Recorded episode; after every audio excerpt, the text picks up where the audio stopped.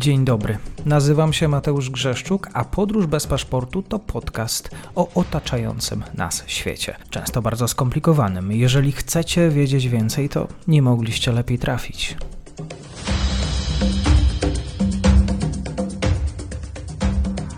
Dzień dobry Państwu, dzień dobry wszystkim słuchaczom. Wielka przyjemność ze mną już po dłuższej przerwie jest Ariel Drabiński, statystyk, badacz demografii. Zapraszam również na Twittera Ariela tam więcej analiz. Dzień dobry, kłaniam się. Dzień dobry Mateuszu, witam wszystkich słuchaczy. UNHCR e, dane właściwie z sierpnia przedstawiające w jaki sposób wygląda demografia Ukrainy. My dzisiaj trochę o Ukrainie, trochę o Polsce. E, jakie wzajemnie szanse przed nami i czy te szanse wykorzystujemy.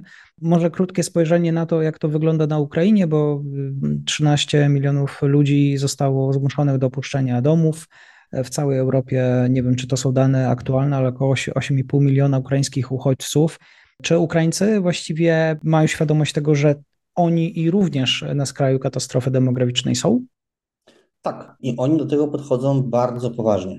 Tylko zacznijmy od jednej rzeczy. Mamy problem z danymi wyjściowymi, ponieważ od ponad 20 lat nie było na Ukrainie spisu powszechnego. Jedynie w 2020 roku przeprowadzono quasi spis na podstawie danych operatorów komórkowych. I można wnioskować na podstawie tego spisu oraz oficjalnych danych ukraińskich, że przed 24 lutego zeszłego roku na terenach kontrolowanych przez rząd ukraiński, czyli z wyłączeniem Krymu, Donbasu i Ługańska, mieszkało między 34 a 37 milionów ludzi. Ukraińcy od lat notują negatywny bilans naturalny, to znaczy, że umiera znacznie więcej ludzi niż się rodzi. W 2021 roku ten bilans wynosił 440 tysięcy, czyli 440 tysięcy osób więcej zmarło niż się urodziło. I Ukraińcy już przed wojną, czyli przed tą pełną inwazją, zdawali sobie sprawę z poziomu wyzwań, które przed nimi stoją pod względem demograficznym. Obecnie trwa bardzo e, gorąca debata e, na Ukrainie na temat tego, jaka będzie przyszłość Ukrainy. Świetnie sobie zdają sprawę z tego Ukraińcy, ponieważ to nie są naiwni ludzie. Oni nie są hura optymistami, tak jak się czasami spotykamy tutaj w Polsce. Po pierwsze, na przykład pani Libanowa, która jest dyrektorem e, Ukraińskiego Instytutu do Spraw Socjologii i Demografii, jasno zaznacza, że powrót uchodźców będzie możliwy tylko i wyłącznie wtedy, kiedy będzie odbudowa Ukrainy. Natomiast odbudowa Ukrainy będzie możliwa tylko i wyłącznie wtedy, kiedy wrócą uchodźcy. Tutaj mamy taki węzeł gordyjski, który ciężko będzie rozwiązać. Ukraińcy bardzo mocno analizują, y, jak Ukraina powinna wyglądać po wojnie. Podzielili Ukrainę, mam, mam na myśli instytut, to jest taki główny instytut, który zajmuje się właśnie demografią na Ukrainie, podzielił Ukrainę na następujące części. To jest część zachodnia Ukrainy, gdzie jak twierdzą Ukraińcy, nie są w stanie przyjąć więcej osób. Tutaj trzeba zaznaczyć, że na Ukrainie według różnych danych jest na wrzesień tego roku, czyli na zeszły miesiąc, od 4 do 6 milionów uchodźców wewnętrznych, czyli takich, którzy opuścili swoje domy i opuścili e, miasta, w których mieszkają. Znaczna część z nich wyjechała na zachód. Zachód Ukrainy według Ukraińców ma też ograniczone możliwości przyjmowania ludzi ze, ze względów hydrologicznych. Chodzi po prostu o wodę, jeden, jeden z najcenniejszych zasobów. I to jest ten rejon, w którym Ukraińcy wątpią, żeby byli w stanie osiedlić dodatkowych uchodźców i mało tego też twierdzą, że ci, którzy już są, nie będą mogli tam długoterminowo mieszkać. Kolejnym re rejonem to jest rejon centralny, Kijów i obwody okoliczne. W tych rejonach Ukraińcy chcieliby, żeby uchodźcy się osiedlali, ponieważ tam są najbardziej, tam jest miejsce, jest w miarę bezpiecznie i są odpowiednie zasoby naturalne i infrastrukturalne do tego, aby ludzie żyli e, i osiedlali się w, tym, w tych, tych regionach. I mamy regiony południowe i regiony wschodnie. Tam no nie możemy spodziewać się na ten moment realnej oceny sytuacji w tych regionach z powodu tego, że trwa wojna.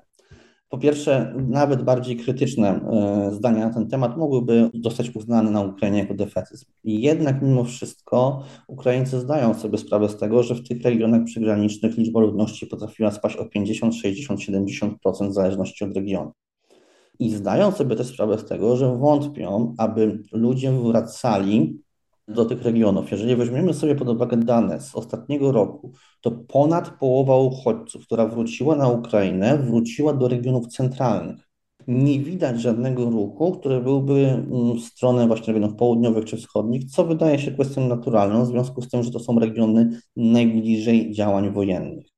Dlatego Ukraińcy, mm, tak jak wspomniałem, świetnie zdają sobie sprawę z wyzwań, które przed nimi stoją, mają różne pomysły. Jest między innymi Instytut Przyszłości, który mówi o tym, że tak naprawdę trzeba by no, na Ukrainę ściągnąć 13-14 milionów imigrantów.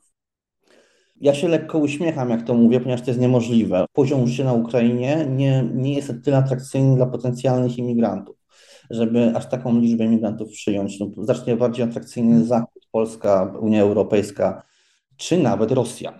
W szczególności w tym okresie powojennym. E, Ukraińcy również bardzo mocno zastanawiają się nad tym, jak ściągnąć do siebie z powrotem uchodźców zachodnich.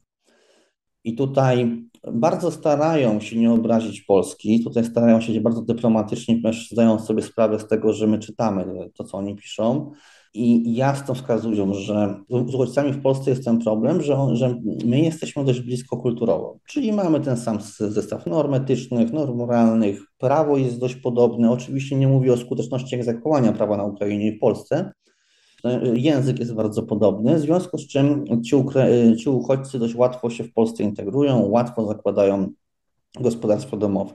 Natomiast na Zachodzie, w szczególności w Niemczech, jest inna kwestia. W Niemczech po prostu ten poziom życia e, jest diametralnie inny. Mimo tego, że poziom życia między Polską a Ukrainą są dwa zupełnie inne światy, to na Niemczech to jest też w ogóle dramatyczna różnica. W związku z tym Ukraińcy też boją się o tych uchodźców, którzy są w Niemczech. Jeżeli chodzi o tych uchodźców, którzy wyjechali jeszcze dalej na zachód, mam tutaj na myśli Kanadę, USA, generalnie opuściły Europę, to moim zdaniem tam w ogóle nawet nie ma co mówić o powrotach, ponieważ to już jest raczej stałe osadnictwo, w szczególności jeżeli mówimy tutaj o kierunku kanadyjskim, ponieważ tam jest bardzo duża diaspora ukraińska okay. i ci ludzie po prostu bardzo łatwo mogą tam, e, mogą tam zamieszkać. Także tutaj zdają sobie z tego sprawę Ukraińcy. Padają nawet takie słowa mówiące o tym, że jeżeli czegoś nie zrobią, to naród ukraiński będzie miał duże problemy z przetrwaniem. Mhm. I też co istotne, zdają sobie też sprawę z tego, jak wielkim wyzwaniem będzie system emerytalny dla Ukraińców. Trzeba pamiętać o tym, że nawet przed wojną sytuacja demograficzna Ukrainy była znacznie gorsza, była gorsza niż Polska, ponieważ tamten stosunek osób w wieku produkcyjnym do liczby emerytów jest bardzo mocno niekorzystny. Mhm. Także tak, zdają sobie z tego sprawę, myślą co zrobić, natomiast tutaj tak naprawdę podstawowym pytaniem jest to, jak ta wojna się zakończy. Mhm. Czyli e, powiedzmy bardzo trudna sytuacja, brak nadziei, mężczyzn zabraknie. Myślę, że to też jest e, ważny wątek. Samotne rodziny. Mhm. Pozwól, że się z Tobą nie zgodzę tak naprawdę problem będzie z kobietami, ponieważ straty wojskowe nie wiem, jakie są. Nie jestem odpowiednią osobą, żeby to je prognozować, ale wątpię, żeby przekraczały liczby 80 tysięcy osób miesięcznie. I ja podaję tą liczbę nie jako prognozę, ile Ukraińcy są żołnierzy, tylko Ukraińcy przeprowadzili badanie na Zachodzie. Badanie odbyło się od grudnia do maja bodajże, pierwsze 6 miesięcy. I co się okazało? W ciągu tych, tych 6 miesięcy liczba osób uchodźców, którzy planują pozostać na Zachodzie, wzrosła o między 400 a 600 tysięcy osób. Czyli uśredniając, Ukraińcy z każdym miesiącem wojny tracą 80 tysięcy osób, które na Ukrainę nie wrócą. Przeważająca, dominująca e, płeć wśród tych uchodźców są kobiety. Także będzie brakować kobiet, będzie brakować młodych. Oczywiście kwestie śmiertelności wśród mężczyzn naturalne, że ona będzie, będzie teraz wyższa na to, niż wśród kobiet, no bo mężczyźni służą na froncie. Natomiast to i tak nie będzie, nie będzie taka skala. Czy to jest tak rzeczywiście, że Polska staje się coraz mniej atrakcyjnym krajem właśnie dla Ukraińców, że częściej wybierają kraje zachodnie, tudzież Niemcy? Myślę, że tak. Nie chcę, żeby to zostało ładowane politycznie w żaden sposób, bo jestem osobą polityczną, natomiast my chwaliliśmy się tym, że jesteśmy państwem bez obozów. To znaczy, oj, my pięknie przyjęliśmy tam milion ludzi bez ani jednego obozu dla uchodźców. To są dosłowne cytaty. E, obóz dla uchodźców, po pierwsze, to jest słowo, które jest nacechowane pejoratywnie. Tak one się kojarzy negatywnie, na przykład z tym, co jak obozy w Libanie tak, dla uchodźców. Natomiast w Unii Europejskiej są po prostu miejsca strukturalnego pobytu, czyli państwo organizuje miejsce, gdzie ludzie mieszkają, mają wyżywienie, zdobywają edukację, zdobywają język i szukają sobie pracy. My tego nie zrobiliśmy. My przyjęliśmy uchodźców do domów, tylko że tak po ludzku, ile czasu polska rodzina jest w stanie utrzymywać uchodźców? No nie jest zbyt długo, tak? Dlatego ci ludzie poszli do pracy i zaczęli wynajmować sobie mieszkania. Tylko, że znowu mamy taką sytuację, że wyjechały niepełne rodziny. Wyjechała mama z dziećmi, bez taty. Czyli jedna osoba musi utrzymać dom i swoje dzieci. Pamiętajmy o tym, ile kosztuje w Polsce wynajęcie mieszkania.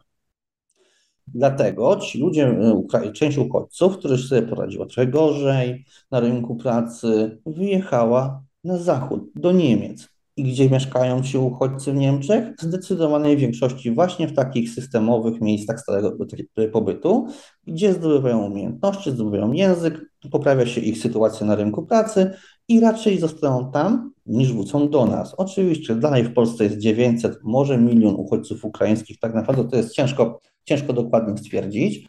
Znaczna część z nich zostanie w Polsce, plus do tego będziemy mieli łączenie rodzin, czyli po wojnie do tych kobiet z dziećmi przyjadą ich bracia, mężowie, ojcowie, pełnoletni synowie. Natomiast duża część z nich wyjechała na zachód, i to też trzeba powiedzieć wprost, my od lutego zeszłego roku mieliśmy czas, aby przygotować odpowiednią infrastrukturę. Y, miałem, w zeszłym roku pisałem o tym, że, podsta że podstawą do stworzenia się napięć na linii polsko-ukraińskiej będzie, dostępność do żłobków, do mhm. szkoły, socjal, etc. Wszystko się sprawdziło, ponieważ niestety my uważaliśmy, że jakoś to będzie, jak się okazało, jakoś to nie jest. Y, także część ludzi wyjeżdża. I też chciałbym tak przypomnieć, wybacz Mateuszu, ale nie mogę się powstrzymać. W 2000 roku wyszedł taki najważniejszy w Polsce dokument, czyli Strategia Bezpieczeństwa Państwa Polskiego. My od 2020 roku. W tym roku y, my wiedzieliśmy o tym, że będziemy, mieć falę uchodźców. I to jest podpisane przez najważniejsze osoby w państwie. Nie przygotowaliśmy się na to. Tracimy, y, tracimy szansę, szansę na znaczącą poprawę demografii polskiej po prostu ją poprawimy, ale nie tak, jak mogliśmy to zrobić realnie. W Polsce w takim razie jest jakaś y, debata, może jakieś wnioski, konkluzje o tym, że no jednak nie, nie zbudowaliśmy dla Ukraińców kraju miodem i mlekiem płynącym, że nie powalczyliśmy dostatecznie o Ukraińców? Nie ma, bo po pierwsze polityka, po drugie tak naprawdę atrakcyjność państwa dla uchodźców, w szczególności takiej masy uchodźców, jest zależna od stanu państwa. To znaczy od siły jego instytucji. No jeżeli my dzisiaj nie mamy odpowiednich instytucji pozwalających na kształcenie, edukowanie polskich dzieci, tak? Mamy problemy, jeżeli chodzi o liczbę nauczycieli. No to jeżeli nagle o pół miliona rośnie liczba dzieci, no to te problemy się nawarstwiają. Jeżeli nie mamy odpowiedniej ilości żłobków, nagle rośnie liczba dzieci, te problemy się nawarstwiają. Jeżeli mamy nie, nieuregulowany y, rynek mieszkaniowy, no to nagle przyjeżdża milion osób, to te problemy się nawarstwiają. My tak naprawdę powinniśmy zacząć, czy, żeby uchodźców przyjąć, my powinniśmy zacząć po pierwsze używać tych zasobów, które mamy, a po drugie reformować państwo dla każdego, który na nim przebywa. Tak mam tutaj na myśli Polaków, oraz tych imigrantów. Kolejnym problemem jest to, że uchodźcy są w znacznej większości mieszkają w Big Five, czyli w pięciu największych polskich miastach. Były takie głosy, bardzo ciche głosy o tym, żeby może pomóc tych uchodźców troszeczkę rozproszyć, tak, żeby byli też w mniejszych miejscowościach, co mamy miejscowości, gdzie są pustostany, gdzie są puste lokale komunalne, które nie, nie są zajmowane, no tam można by, tam mógł, mógłby ktoś zamieszkać, tam brakuje rąk do pracy również, no ale na słowach się skończyło, ponieważ e, nie było woli politycznej, żeby o tym rozmawiać, a w związku z tym, że my nie mamy prawdziwej statystyki ludnościowej w Polsce, e, co pokazał spis powszechny. Dla wyjaśnienia mamy w Polsce według GUS-u i spisu powszechnego 38 milionów ludzi, a według PKW, czyli Państwowej Komisji Wyborczej 36 milionów ludzi. Także 2 miliony po prostu drobnej różnicy. Nie mając takich danych, nie mając przygotowania, my nie jesteśmy w stanie konkurować z państwami zachodnimi o, ogólnie o migrantów. Nie mam na myśli tylko i wyłącznie uchodźców ukraińskich, tylko po prostu ogólnie migrantów i uchodźców. W takim razie jeszcze na, podsumowując, e, Ukraińców obecnie w Polsce mamy? Trudno stwierdzić. 900 tysięcy osób to są uchodźcy zarejestrowani. Do tego mamy osoby, które są zarejestrowane w ZUS, tak? czyli które wykonują pracę, są zatrudnione na podstawie umowy o pracę, umowy zlecenie, bez umowy o dzieło. Na ten moment jest to około 700 tysięcy Ukraińców. I czym się zajmują ci ludzie? Wiemy o tym, jak sobie tutaj radzą?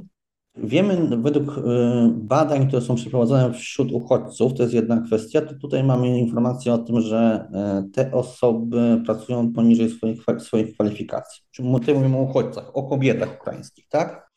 Natomiast jeżeli chodzi o ogół zatrudnionych, to mamy bardzo dużo odsetek osób pracujących w przemyśle oraz dość wysoki, wysoki odsetek informatyków. Chciałbym tylko też zaznaczyć jedną rzecz. Jeżeli mówimy o tym, że mamy 900 tysięcy uchodźców, może milion i 700 tysięcy osób, które są zarejestrowane w GUS-ie, w ZUS-ie, to nie znaczy, że te liczby można sumować. To nie jest tak, ponieważ część po prostu z tych osób, które są zarejestrowane w ZUS-ie, w ZUS-ie i w GUS-ie, po prostu są też e, liczeni jako uchodźcy.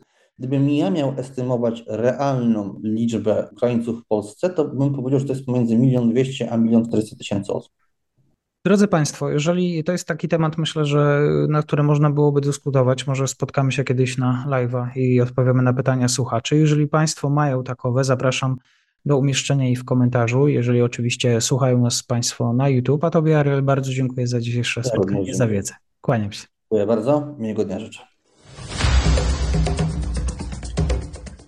Dziękuję serdecznie za odsłuchanie tej audycji. Zachęcam oczywiście do kliknięcia subskrybuj, obserwuj oraz wsparcia mojej pracy na serwisie Patronite. Do usłyszenia.